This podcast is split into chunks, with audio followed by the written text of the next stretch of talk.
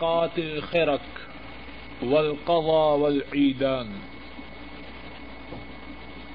قال حدثنا سليمان بن حرب. قال حدثنا حماد بن زيد عن ثابت عن أبي رافع عن أبي هريرة رضي الله تعالى عنه أن رجلا أسود أو امرأة سوداء كان يقم المسجد فمات. فسأل النبي صلى الله عليه وسلم عنه. فقالوا مات. قال أفلا آذنتموني به؟ دلوني على قبره. أو على قبرها فأتى قبره فصلى عليه.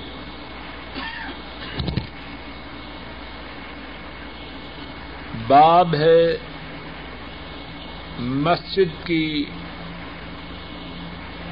باب ہے مسجد میں صفائی کرنے کا، اور مسجد سے کپڑوں کے ٹکڑوں تنکوں اور لکڑیوں کے اٹھانے کا۔ امام بخاری رحمہ اللہ روایت کرتے ہیں، ہم سے یہ حدیث سلیمان بن حرب نے بیان کی۔ سلیمان فرماتے ہیں، ہم سے یہ حدیث حماد بن زید نے بیان کی۔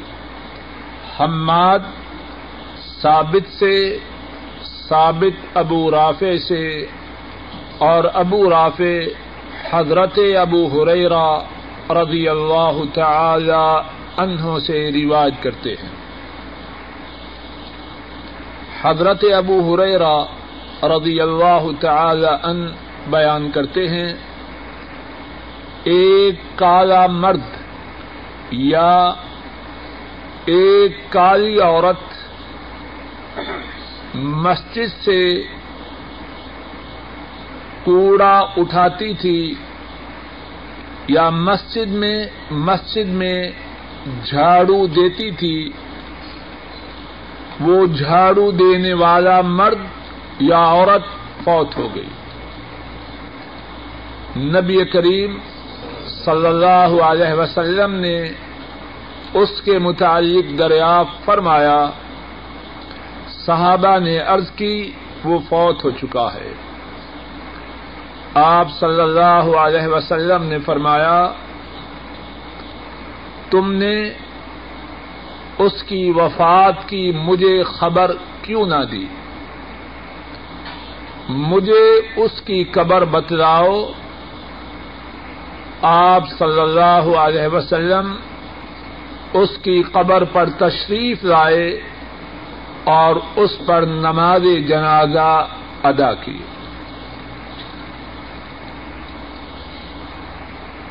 گزشتہ درس میں اللہ کی توفیق سے اس حدیث کے متعلق بات کی ابتدا ہوئی۔ جو بات عرض کی جا چکی ہے وہ یہ تھی کہ فوت ہونے والی کالی عورت تھی۔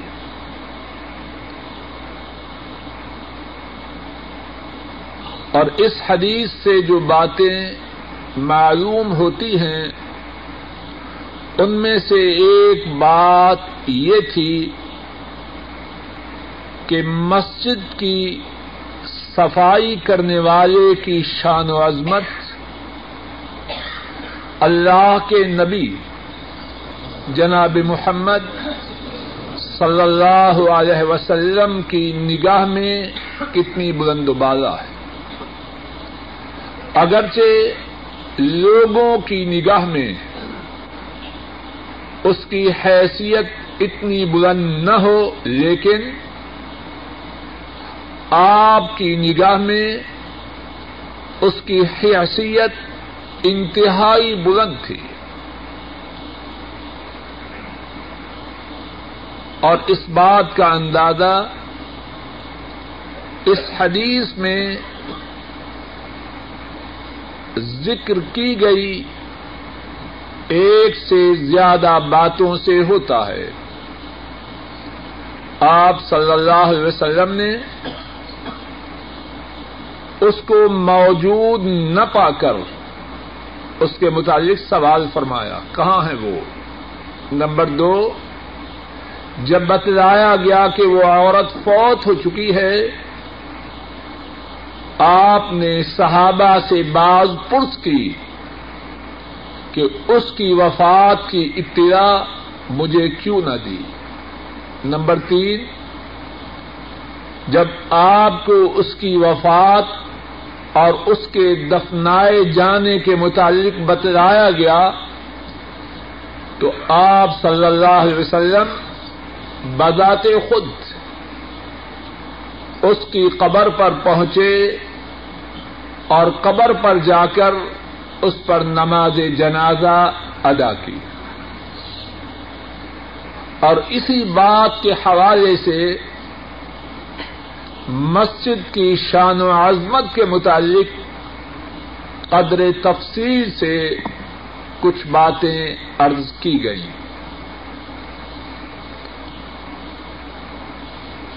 اس حدیث اس حدیث میں جو دیگر باتیں ہیں،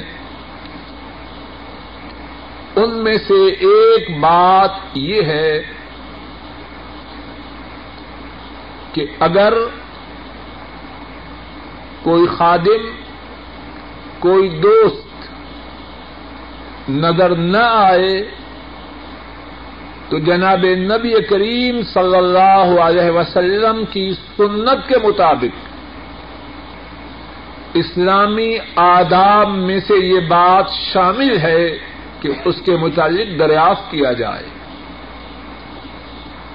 مسلمان ایمان والے اپنے ہی آپ میں مگن نہیں، انہیں اپنے مسلمان بھائیوں کی عافیت کا ان کی فکر کا، ان کی خیریت کا اہتمام ہوتا ہے۔ حضرت صلی اللہ علیہ وسلم کتنے مشغول ہیں۔ میری اور آپ کی مشغولیات ان کے مقابلے میں کیا حیثیت رکھتی کتنے دشمن تھے، کتنے غزوات کیے۔ کتنی تبلیغی ذمہ داریوں کو ادا کیا، لیکن اس کے باوجود مسجد میں صفائی کرنے والی کالی عورت، جس کی عام لوگوں کی نگاہ میں اتنی حیثیت نہیں، اس کو مسجد میں نہ پایا تو اس کے متعلق سوال فرمایا۔ کہاں اللہ کے نبی صلی اللہ علیہ وسلم، انتہائی بلند شان والے اور کہاں کالی عورت مسجد میں صفائی کرنے والی۔ تو اس حدیث پاک میں ایک بات یہ ہے، اہل ایمان کو چاہیے، اگر کوئی ساتھی، کوئی دوست، کوئی ملازم نظر نہ آئے تو اس کے متعلق دریافت کریں۔ شاید کہ بیمار ہو، اس کی عادت کرنا ہو۔ شاید کہ فوت ہو چکا ہو، اس کی نماز جنازہ ادا کرنی ہو۔ شاید کہ کسی مصیبت میں مبتلا ہو کہ اس کی مدد کی جائے۔ اور پھر اسی بات کے حوالے سے ایک اور بات ہے۔ عام طور پر جو شخص ہمیں نظر نہ آئے، اس کے متعلق سوال کرتے ہیں، لیکن کب؟ جب وہ ہم سے بڑا ہو مال و دولت میں، اس کے پاس ٹکے ہم سے زیادہ ہوں، پھر بڑے اہتمام سے پوچھتے ہیں چودھری صاحب کہاں ہیں؟ خان صاحب کہاں ہیں؟ شیخ صاحب کہاں یا منصب میں اپنی حیثیت میں ہم سے بلند و بالا ہو۔ اس کے متعلق دریافت کرنے میں بھی کوئی قباحت نہیں۔ لیکن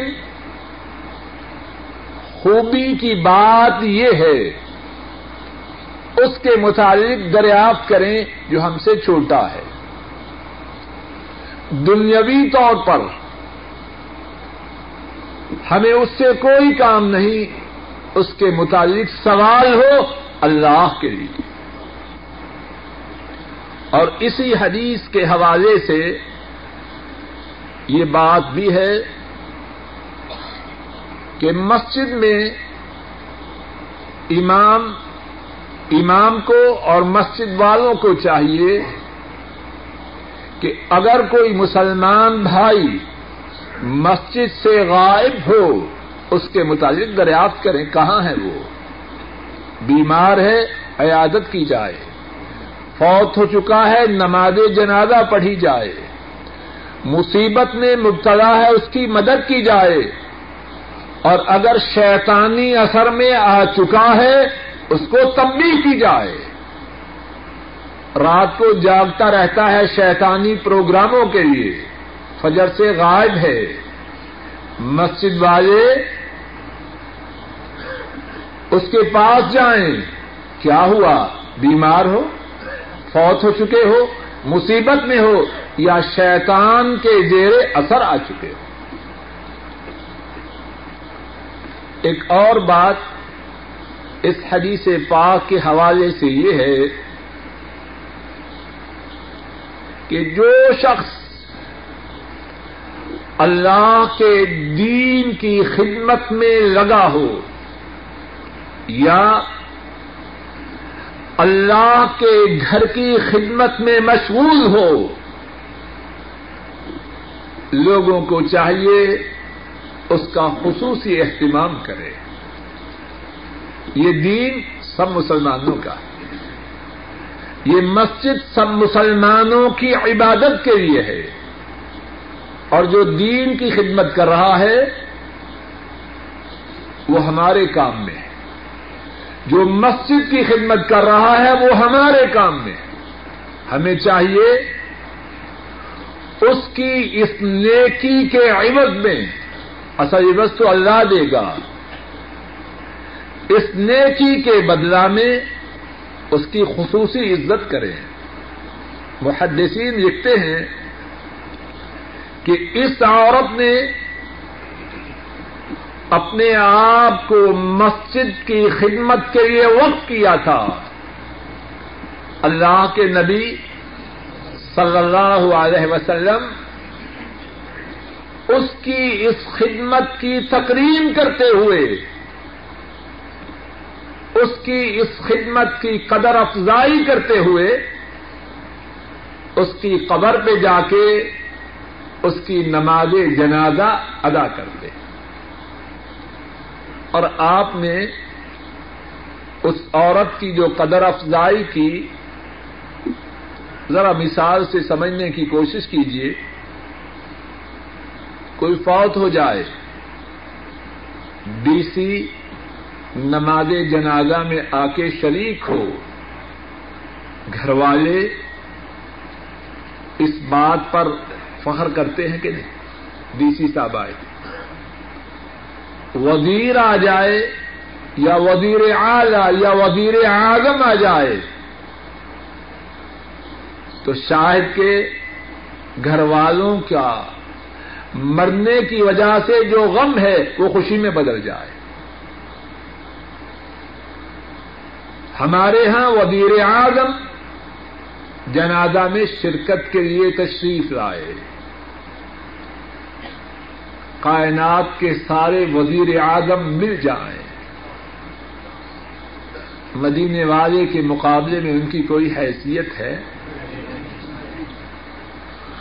ذرا غور تو کرو۔ اس کالی مائی کی عزت افزائی کی۔ اور سوال رب کے حبیب صلی اللہ علیہ وسلم، انبیاء کے امام رسولوں کے قائد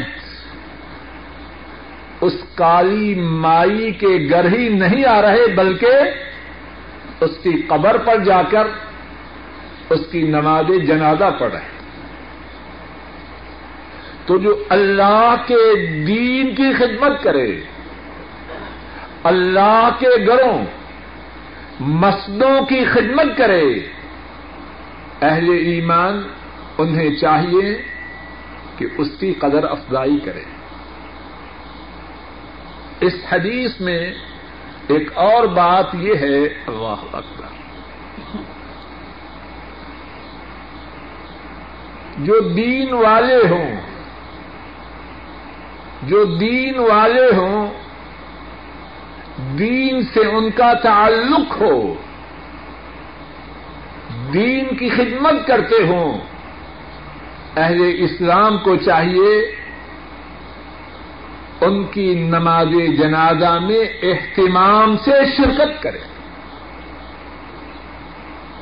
آپ نے سنا تھوڑی دیر پہلے کہ نہیں؟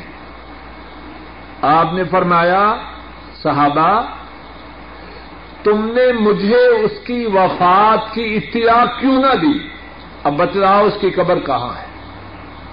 اور قبر پہ جا کے نماز جنازہ پڑھی کہ وہ کالی مائی صالحات میں سے تھی، اللہ کی نیک بندیوں میں سے تھی۔ اہل اسلام کو چاہیے اس حدیث کے حوالے سے نیک لوگوں کی نماز جنازہ میں اہتمام سے شرکت کریں۔ اور یہاں بھی بہت سے لوگوں کا معاملہ الٹ ہے۔ مرنے والا اگر مالدار ہے، دیہات کا چودھری ہے، فیکٹریوں والا ہے، جنازے پہ بھیڑ ہے۔ اگرچہ دین میں کتنا کمزور کیوں نہ۔ اور دین دار غریب۔ مر جائے بہت سے لوگ کہتے ہیں ٹھیک ہے، لیکن میں بڑا مشغول اے ظالم، کچھ غور کر۔ یہ فیکٹریوں والا جو مر گیا ہے، کیا اس کے مرنے کے بعد اس کی فیکٹری کا کچھ حصہ تیرے نام منتقل ہو جائے؟ نماز جنازہ ادا کر اللہ سے اجر و ثواب لینے کے لیے۔ اور جب تو صالحین کی نماز جنازہ میں ان کی نیکی کی قدر کرتے ہوئے شرکت کرے گا، تو اللہ سے بہت زیادہ اجر و ثواب پائے گا۔ اس حدیث میں ایک اور بات یہ ہے، وفات کی اطلاع دینا۔ یہ سنت سے ثابت ہے۔ صحابہ نے آپ صلی اللہ علیہ وسلم کو اطلاع نہ دی۔ آپ نے فرمایا، افلا آزن تمونی تم نے مجھے اطلاع کیوں نہ دی؟ مرنے والے کے مرنے کی اطلاع دینا تاکہ لوگ زیادہ سے زیادہ تعداد میں نماز جنازہ میں شریک ہو کر مرنے والے کے لیے دعائیں مغفرت کریں، یہ سنت سے ثابت ہے۔ لیکن مرنے کی اطلاع دینے کا مقصد یہ نہ ہو کہ فخر کیا جائے۔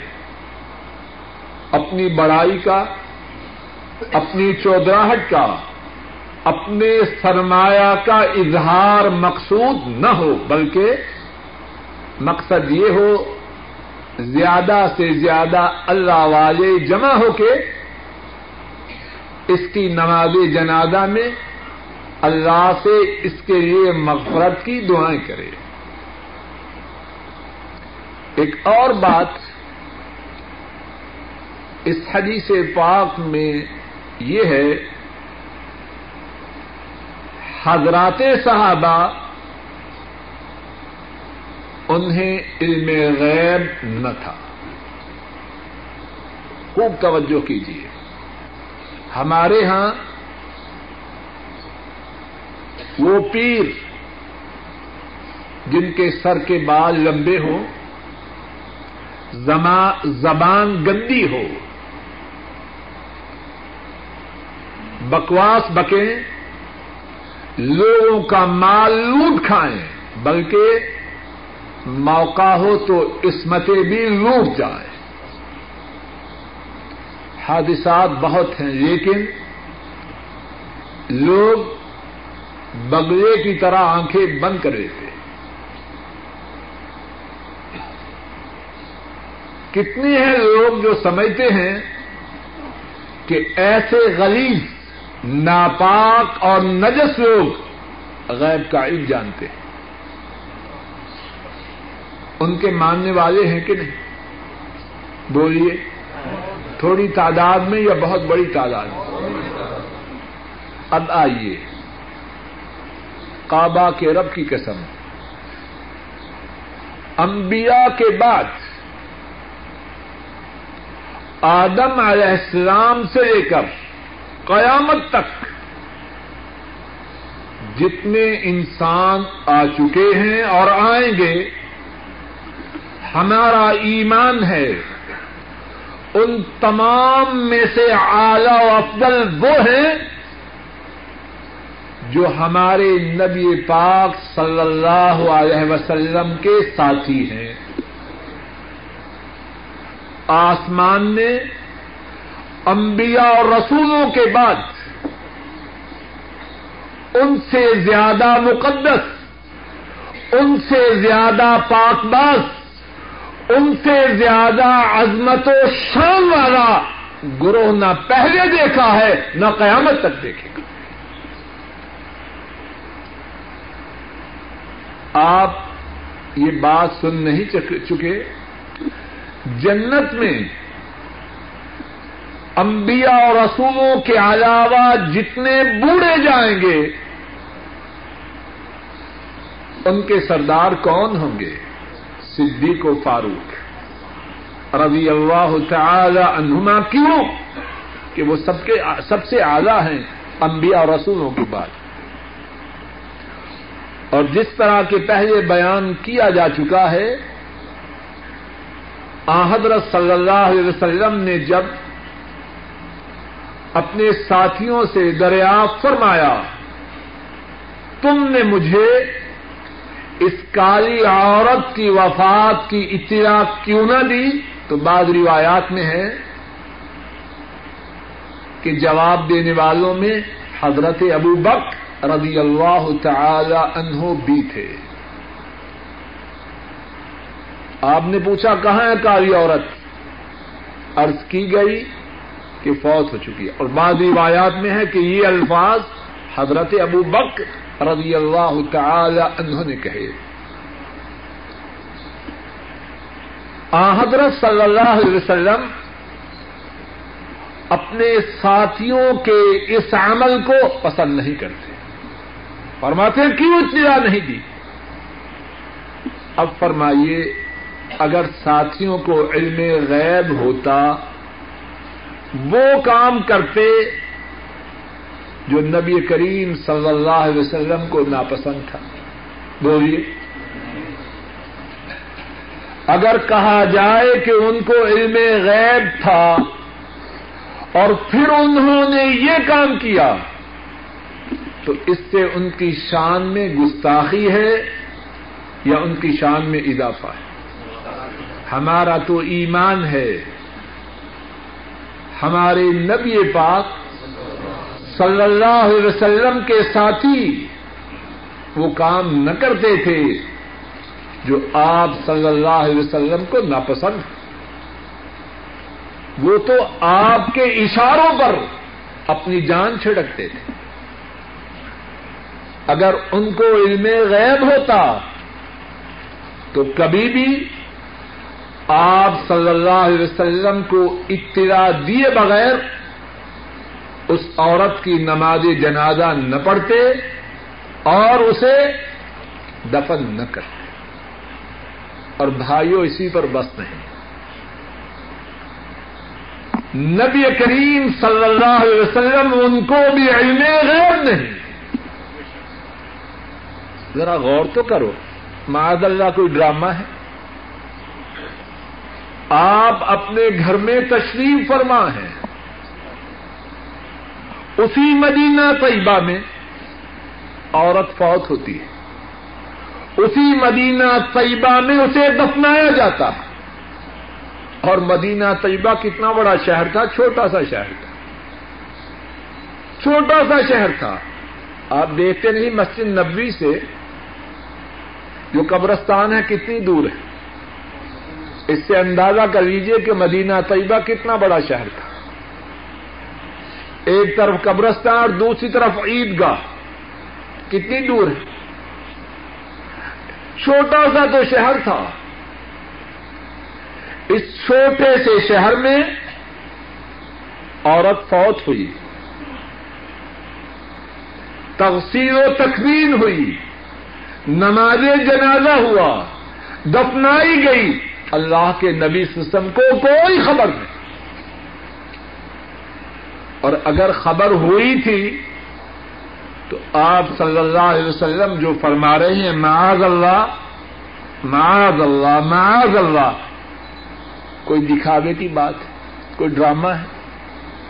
سب کچھ معلوم ہے، پھر فرما رہے معاذ اللہ، اس میں آپ کی شان و عزبت نہیں۔ آپ کی توہین ہے، آپ سے بے ادبی ہے گستاخی۔ اور قرآن کریم میں اللہ مالک نے جا بجا اس بات کو واضح انداز میں بیان فرما دیا ہے۔ اور سوال رب کے سوا کسی کو علم غیر نہیں۔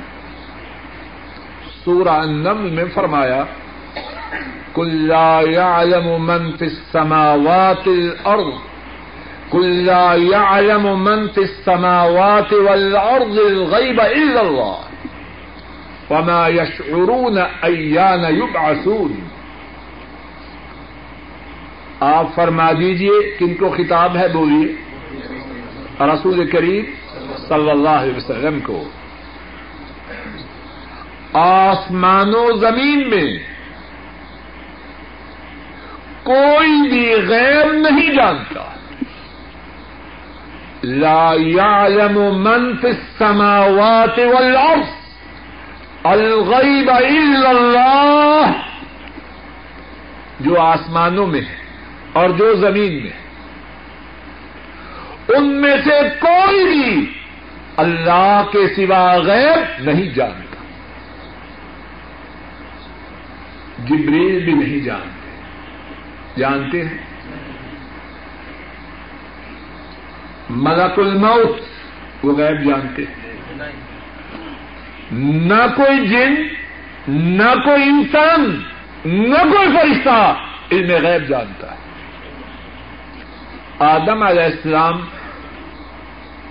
ان کا جو واقعہ ہے، وہ ساتھیوں کے علم ہے کہ نہیں؟ فرشتوں نے آدم علیہ السلام کی تخلیق کے وقت اللہ سے عرض کی، ان کو بنا رہے ہیں آپ، یہ زمین میں ان کی نسل زمین میں فساد کرے گی۔ اللہ نے فرمایا، جو میں جانتا ہوں، تم نہیں جانتے۔ اور پھر آدم علیہ السلام کو نام سکھلائے، فرشتوں کے روبرو لائے فرشتوں سے نام پوچھے گے، انہیں کچھ خبر نہیں آدم علیہ السلام نے سارے نام بتلا دی۔ اگر فرشتوں کو علم غیب ہوتا، تو ان چیزوں کے نام آنے چاہیے تھے یا نہ آنے چاہیے؟ جبریل کو تو علم غیب نہیں، اور اس گندے تیر کو علم غیب۔ ہے لوگوں کے مالوں کو لوٹنے کے بلکہ لوگوں کی عزتوں پر ڈاکے ڈالنے کے لیے باتیں بنا رکھے کاش کے لوگ سمجھ جائیں۔ کلا يعلم من في السماوات والارض الغيب الا الله فما يشعرون ايان يبعثون۔ فرما دیجیے جو آسمانوں میں ہے اور جو زمین میں ہے کسی کو غیر کا علم نہیں۔ اگر ہے تو ایک اللہ کو ہے۔ وما يشعرون ایان یبعثون انہیں تو یہ خبر نہیں کہ انہیں کب اٹھایا جائے گا۔ اور سورہ الانعام میں فرمایا وہ اندہ مفاتح الغیب لا يعلمها الا هو. غیب کی چابیاں صرف اللہ ہی کے پاس ہیں اور انہیں اللہ کے سوا کوئی نہیں جانتا۔ افتخار صاحب، آپ استفا اور انہیں اللہ کے سوا کوئی نہیں جانتا۔ تو اس حدیث پاک سے ایک بات یہ معلوم ہوئی، حضرات صحابہ انہیں علم غیب نہ تھا، بلکہ جناب نبی کریم صلی اللہ علیہ وسلم کو بھی علم غیب نہ تھا۔ اگر علم غیب ہوتا، عورت کے فوت ہونے کی خبر ہوتی، عورت کی تکفین کی خبر، عورت کی تکفین کی خبر ہوتی۔ عورت پر نماز جنازہ کی خبر ہوتی اور پھر پتا ہوتا کہ عورت کو کہاں دفنایا گیا ہے۔ آپ تو اپنے صحابہ سے فرما رہے ہیں، دلونی آیا قبرہا، مجھے بتلاؤ اس کالی مائی کی قبر کہاں ہے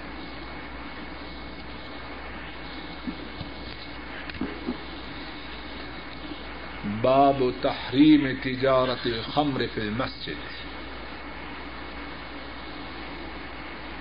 قال حدثنا عبدان عن أبي حمزة عن العامش عن مسلم عن مسروك عن عائشة رضي الله تعالى عنها قالت لما أنزلت الآيات من سورة البقرة في الربا.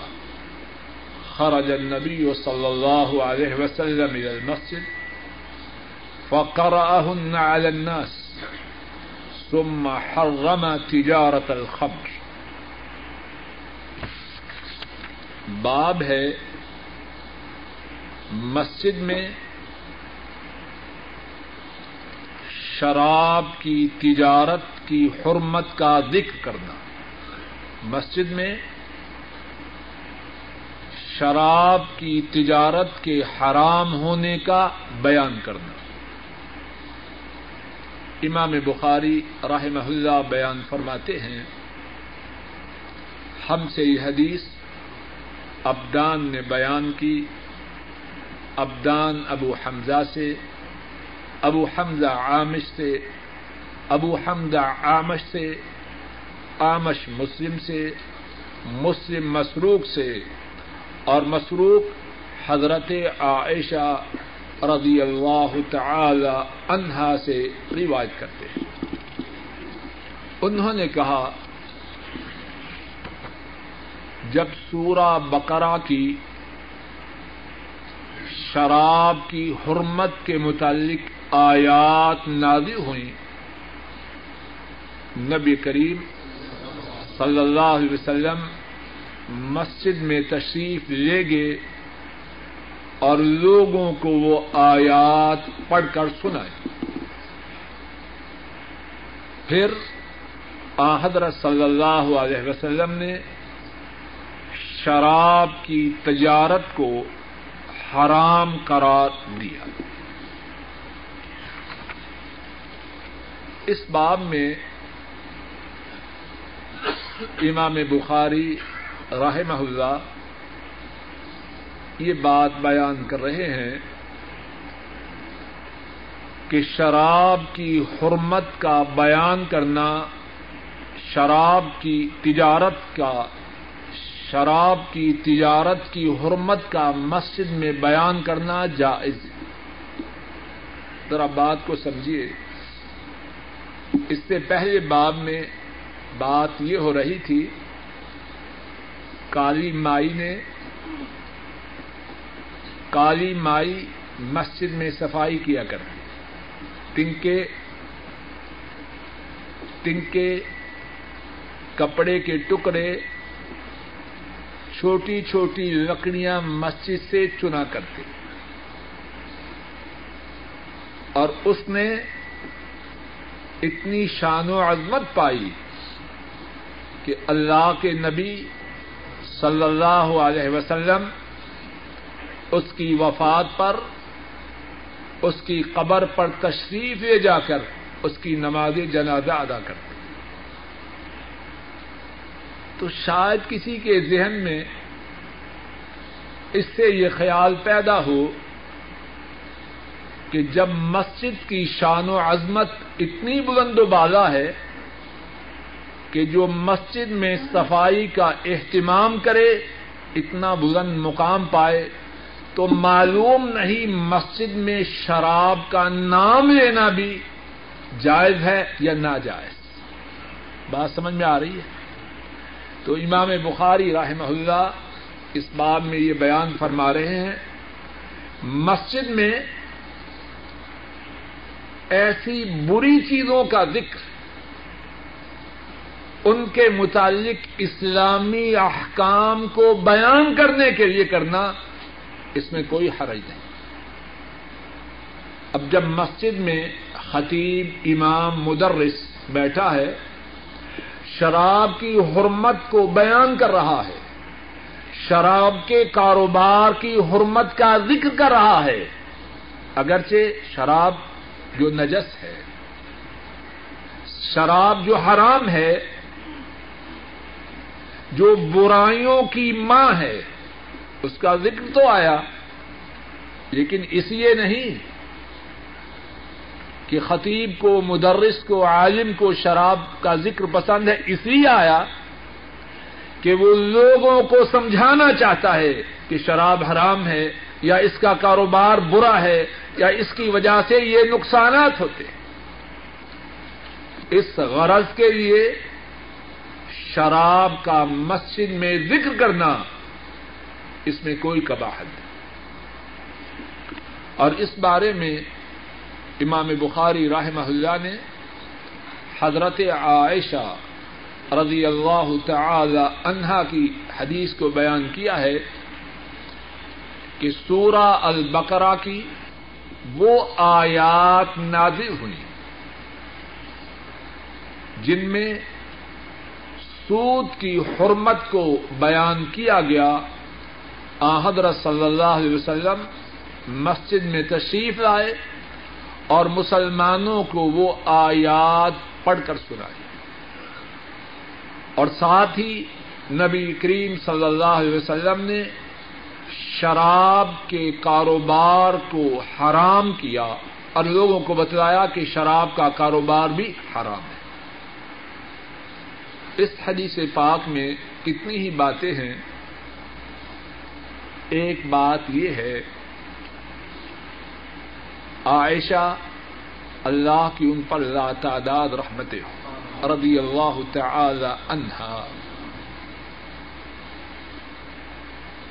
دین کو امت تک پہنچانے میں ان کا بہت حصہ ہے۔ چھ صحابہ ایسے ہیں، چھ صحابہ ایسے ہیں جنہوں نے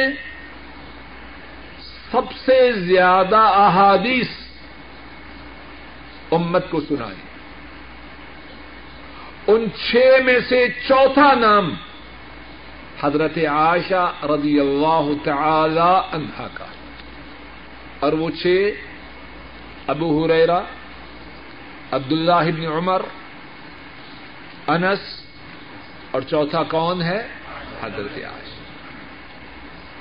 اور عبداللہ ابن عباس اور جابر رضی اللہ تعالی عنہم اجمعین۔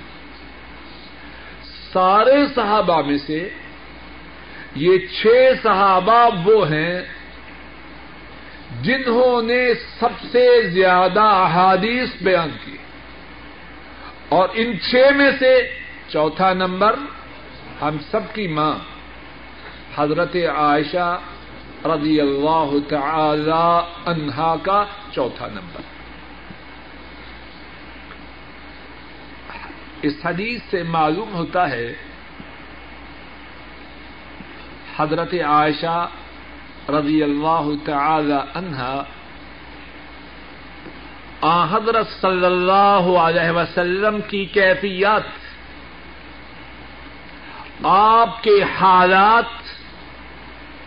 ان کو کتنی گہری نگاہ سے دیکھتی۔ آپ پر وہی آئی، سورہ البقرہ کی سود کی حرمت کے متعلق آیات نازل ہوئی۔ حضرت عائشہ اس سے غافل ہے آگاہ ہے کہ اب آیات آئیں۔ اور پھر اس کے بعد حضرت صلی اللہ علیہ وسلم مسجد میں تشریف لے جا رہے اور وہاں جا کے حضرات صحابہ کو وہ آیات سناتے ہیں۔ حضرت عائشہ اس سے بھی آگاہ ہے۔ ان کا حجرہ مسجد کے ساتھ ہے۔ اب بھی ہے کہ نہیں؟ گھر میں بھی وہی آئی۔ اس سے آگاہ ہوئی آپ صلی اللہ علیہ وسلم نے مسجد میں جا کے صحابہ کو وہ آیات سنائی، تب بھی اس سے آگاہ ہے، توجہ ہے۔ آدمی توجہ نہ کرے، کتنی اچھی بات ہو رہی ہو، وہ اپنے خیال میں مگن لیکن عائشہ صدیقہ رضی اللہ تعالی عنہا دین کی باتوں کے جاننے میں اور حضرت صلی اللہ علیہ وسلم کے جو حالات تھے، ان سے آگاہ رہنے میں بہت زیادہ توجہ دیتے ہیں۔ ایک اور بات اس حدیث پاک میں یہ ہے حضرت صلی اللہ علیہ وسلم پہ وہی آئی۔ آیات مبارکان نازل ہوئی۔ آپ کہاں گے؟ مسجد میں کہ لوگوں کو جا کے سنا ہے اور حضرت صلی اللہ علیہ وسلم کی کیفیت یہی تھی جو آسمان سے وہی آتی، اپنے صحابہ کو اس سے آگاہ کرتے۔ آپ اس بات کے پابند تھے۔ بلغ ما انزل الیک۔ اے نبی صلی اللہ علیہ وسلم، آپ پہ جو نادر کیا جائے، وہ لوگوں کو سکھلا، وہ لوگوں تک پہنچا دے۔ اور اس حدیث پاک سے ایک اور بات یہ معلوم ہوتی ہے کہ مسجد کی تب کیا حیثیت تھی؟ مسجد مدرسہ تھا، مسجد یونیورسٹی تھی۔ اللہ کے نبی صلی اللہ علیہ وسلم اپنے صحابہ کی اس مسجد میں تربیت فرماتے، انہیں تعلیم دیتے۔ اور اس حدیث میں یہ بھی ہے سم حرم تجارت الخمر۔ آپ صلی اللہ علیہ وسلم نے اسی موقع پر صحابہ کو یہ بھی بتلایا کہ شراب کی جو تجارت ہے وہ حرام ہے۔ اور یہاں چھوٹی سی بات، یہ بھی سمجھ لیجیے شراب اور دیگر جو نشہ آور چیزیں ہیں، بعض لوگ خود تو استعمال نہیں کرتے، لیکن ان کے کاروبار کرنے میں کچھ حرج نہیں سمجھتے۔ حماقت کی بات ہے، بے وقوفی کی بات ہے۔ شراب اور نشہ آور چیزوں کی تجارت، ان کا کاروبار حرام۔ اور ایسا کرنے والا بہت بڑا مجرم۔ جو نیکی کی راہ دکھلائے، نیکی کرنے کے لیے ذریعہ بنے۔ وہ نیکی کرنے والوں کے اجر و ثواب میں شریک ہے کہ نہیں؟ بولیے۔ اور جو برائی کا ذریعہ بنے۔ برائی کا سامان لوگوں کو مہیا کرے۔ کیا وہ گناہ سے پاک ہوگا؟ وہ ان کے گناہ میں شریک ہے اور وہ گناہ کرنے والے اپنے گناہ کا بوجھ خود بھی اٹھائیں۔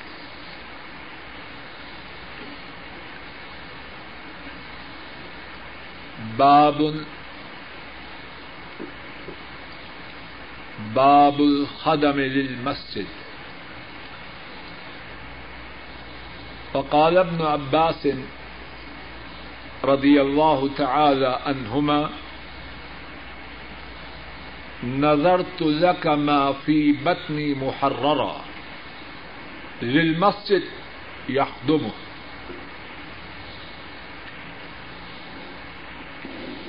امام بخاری راہ محلہ نے فرمایا قرآن کریم میں جو ہے،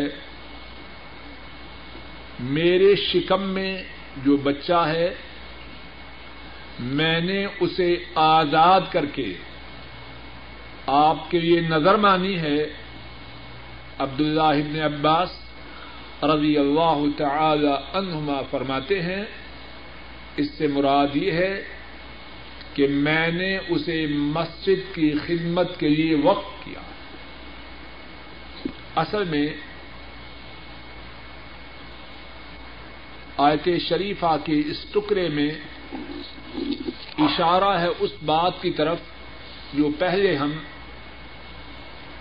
قرآن کریم کے ترجمہ و تفسیر میں مفصل ذکر سن چکے سورہ آل عمران آج نمبر پینتیس میں ہے قالت امرات و عمران رب انی نظرت لك ما في بطني محررا. فتقبل مني انك انت السميع العليم.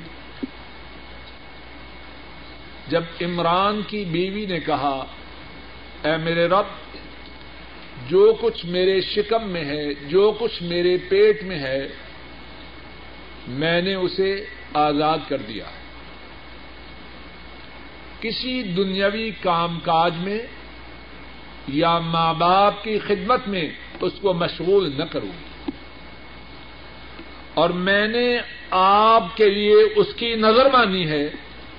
عبد اللہ عباس فرماتے ہیں رضی اللہ عنہما اس سے مراد یہ ہے کہ اے اللہ، میرا پیدا ہونے والا بچہ، میں اسے مسجد کی خدمت کے لیے وقف کرتی ہوں امام بخاری راہ اللہ اس سے یہ بات ثابت کرنا چاہتے ہیں کہ مسجد کی خدمت کرنا کتنی بڑی بات ہے۔ پہلی امتوں میں یہ بات موجود تھی اور اللہ مالک کو عمران کی بیوی کی یہ نظر اتنی پسند آئی کہ ہمیشہ ہمیشہ کے لیے اس کا ذکر کلام پاک میں محفوظ کر دیا کتنی بڑی عزت ہے۔ کسی کتاب میں کوئی کسی کی تعریف کرے، جس کی تعریف کی جائے وہ خوش ہوتا ہے کہ نہیں؟ اور اس سے بڑی کوئی کتاب ہے؟ اور اس کتاب والے سے کوئی بڑا ہے؟ لوگوں غور کرو۔ اصل تعریف کی بات وہ ہے جو عرش والے کے ہاں تعریف والی ہے۔ کہاں گم ہے؟ کہاں بھولے ہوئے ہیں؟ ایک کی بجائے دس ڈگریاں لے لیں۔ ایک کی بجائے دس مکان بنا لیں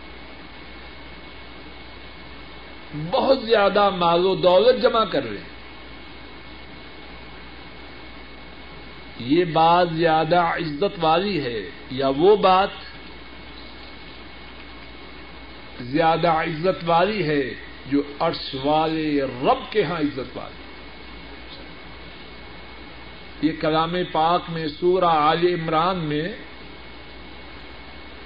عمران کی بیوی کا ذکر اللہ نے جو کیا ہے، کتنی بڑی تعریف۔ ساری دنیا کے اخبار مل جائیں۔ ساری دنیا کے ریڈیو اسٹیشن اتفاق کروے۔ کہ فلاں کی شان میں صبح و شام قصائد کہنے ہیں۔ کعبہ کے رب کی قسم۔ ارشوال رب کی تعریف کے مقابلہ میں ان کی کوئی حیثیت نہیں۔ تو امام بخاری رحمہ اللہ فرما رہے ہیں، مسجد کے لیے خادموں کا ہونا یہ پہلی امتوں میں بھی تھا۔ اور اللہ نے عمران کی بیوی کا ذکر، عمران کی بیوی کی نظر کا ذکر کلام پاک میں کیا۔ اور وہ نظر کیا تھی؟ کہ اس نے اپنے پیدا ہونے والے بچے کے مطابق یہ نظر مانی کہ بچہ کے پیدا ہونے پر مسجد کی خدمت کے لیے اسے وقف کر دوں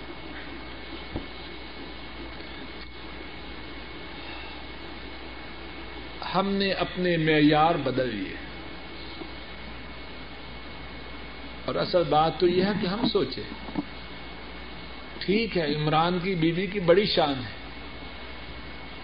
لیکن میرے کام کیا بات آئے گی کہ میں بھی کوئی ایسا کام کر جاؤں جس سے اللہ کے یہاں شان پاؤں۔ آپ بھی ایسا کام کر جائیں جس سے اللہ کے یہاں شان پائے ہمارا مسلوں سے تعلق اسی طرح ہے۔ ہر آدمی غور کرے۔ اور چھوٹی سی مثال ہے۔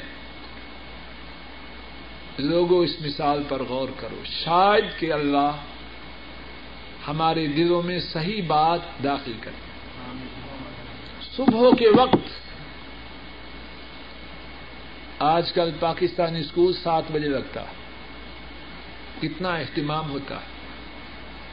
اس گھر میں جہاں جمعے کے دن ایسے نظر آتا ہے کہ سارے مردے فجر بھی گول، سورج بھی نکل چکا ہے اور گھر قبرستان معلوم ہوتا ہے۔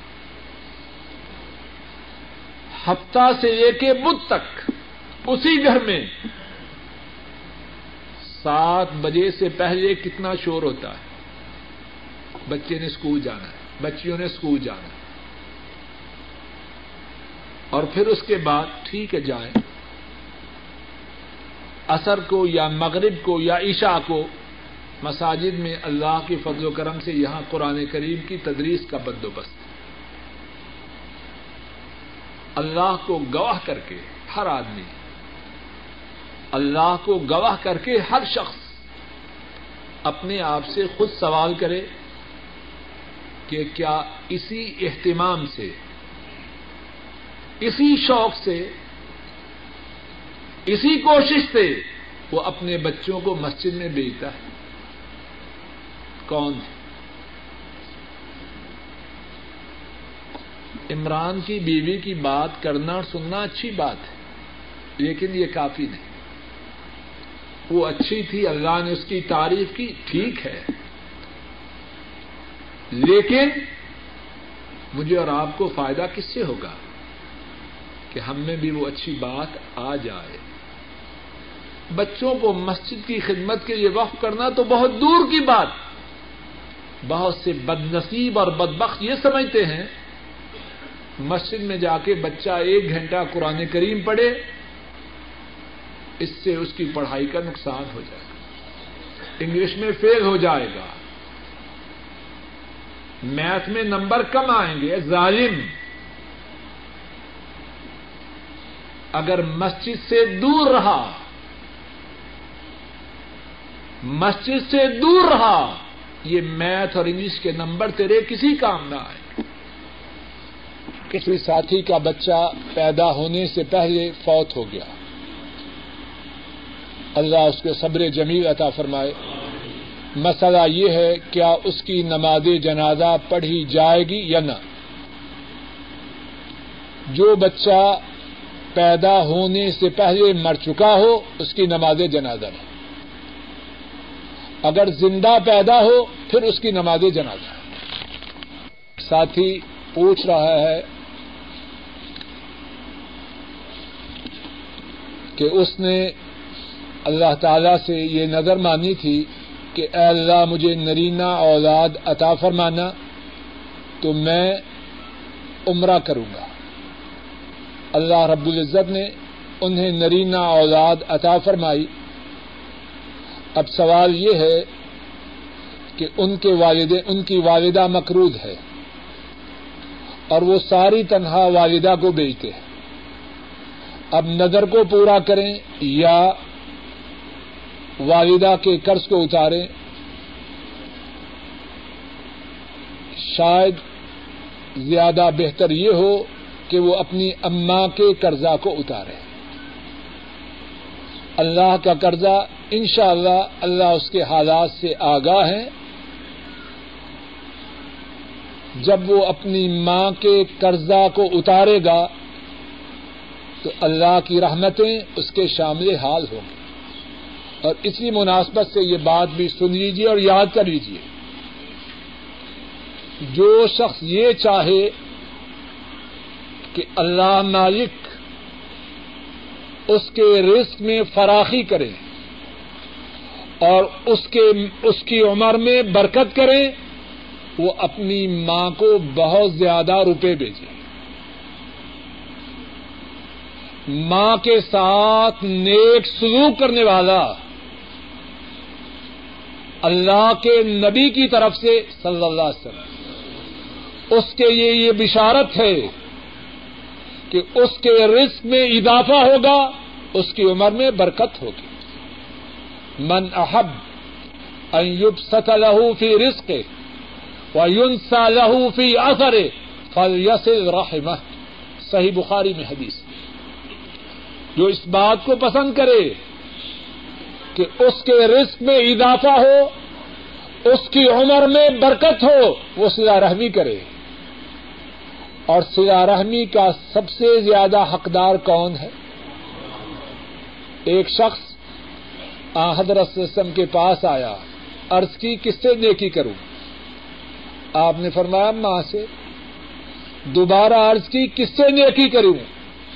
آپ نے فرمایا ماں سے، تیسری مرتبہ عرض کی، کس سے نیکی کروں؟ فرمایا اپنی ماں سے۔ چوتھی مرتبہ عرض کیا، کس سے نیکی کروں؟ فرمایا اپنے باپ سے۔ پانچویں مرتبہ عرض کیا، کس سے نیکی کروں؟ فرمایا دیگر رشتے داروں سے۔ ماں کو روپے بھیجنے والا، یہ تو بڑا ہی خوش نصیب ہے، بڑا ہی سعادت مند ہے۔ اللہ اسے ضرور فراخی عطا فرمائے۔ اور یہ ہے، لوگ مرنے والے کے لیے دسواں اور چالیسواں کرتے ہیں۔ کیا یہ جائز ہے؟ میرا بھائی اور باقی ساتھی بھی اس بات پر غور کریں۔ آ حضرت صلی اللہ علیہ وسلم کے زمانہ مبارک میں آپ کا کوئی پیارا فوت ہوا یا نہ ہوا؟ حضرت خدیجہ رضی اللہ عنہ۔ حضرت عائشہ فرماتی ہیں حضرت صلی اللہ علیہ وسلم، حضرت خدیجہ کا بہت ذکر کرتے ہیں۔ اور جب ان کا ذکر کرتے تو ان کی تعریف کرتے اور بہت زیادہ کرتے فرماتی ہیں مجھے غیرت آتی، غصہ آتا سوکت تھی۔ اور عائشہ صدیقہ اگرچہ بڑی شان والی ہیں لیکن عورت تھی۔ ایک دن عرض کیا، اے اللہ کے نبی، وہ کیا بڈی عورت ہے؟ جس کا آپ اتنا زیادہ ذکر کرتے ہیں۔ اللہ نے اس کے بدلے میں آپ کو اس سے بہتر عورتیں عطا فرمائی آپ فرمانے لگے، عائشہ نہیں، اس سے بہتر عورت تو نہیں ملی۔ وہ تو وہ تھی۔ جب لوگوں نے میری بات کی تقزیب کی، اس نے میری تصدیق کی۔ لوگوں نے میرے ساتھ کف کیا، وہ مجھ پہ ایمان لائے۔ لوگوں نے اپنے مالوں کو مجھ سے روکا۔ اس نے اپنے مال کو بے دروز مجھ پہ لٹایا۔ اور اللہ نے اس کے بطن سے مجھے اولاد عطا فرمائی، کسی اور کے بطن سے اولاد عطا نہ فرمائی۔ اور اتنا یاد کرتے خدیجہ کو۔ گھر میں جانور ذبح کرتے تو فرماتے میری خدیجہ کی سہیلیوں کو۔ گوشت بیجا ہے کہ نہیں؟ مدینہ طیبہ میں۔ ان کی وفات کے کئی سال بعد۔ ان کو بھولتے نہیں۔ کیا آپ نے ان کا دسواں کیا؟ ہندوستان، پاکستان، بنگلہ دیش۔ زیادہ بیماری انہیں ملکوں میں ہے۔ ان ملکوں کے سارے علماء سے کہیے۔ حدیث کی کسی کتاب سے یہ ثابت کر دیں کہ اللہ کے نبی صلی اللہ علیہ وسلم نے حضرت خدیجہ کا دسواں کیا ہو یا چالیسواں کیا۔ جب انہوں نے نہیں کیا، تو اب جو اپنی طرف سے دین میں بات داخل کرے اس نئی بات کا نام اسلام میں کیا ہے؟ اور بدت کیا ہے؟ گمراہی. اور گمراہی کا انجام کیا ہے؟ یہ خیر کی بات نہیں، شر کی بات کیا کریں مرنے والے کے لیے؟ دعائیں کریں۔ صدقہ خیرات کریں۔ ان کی طرف سے مسجد میں حصہ ڈالیں۔ کنواں کھدوائیں۔ اگر انہوں نے عمرہ یا حج نہیں کیا، ان کی طرف سے عمرہ یا حج کریں۔ عید الاضحیٰ کا موقع آئے ان کی طرف سے قربانی کریں۔ کرنے کی بہت سی باتیں ہیں۔ ضرور بدت کا ارتقاب کرنا۔ اچھا سوال ہے۔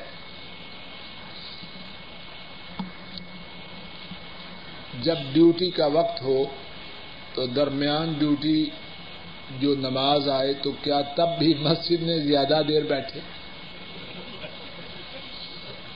بعض ساتھی اللہ انہیں اور مجھے ہدایت دے، ڈیوٹی والی نماز تو بڑی لمبی پڑھتے ہیں۔ اور باقی نمازیں شاید پڑھتے ہیں یا کیا کرتے ہیں۔ ایسا نہ کرے۔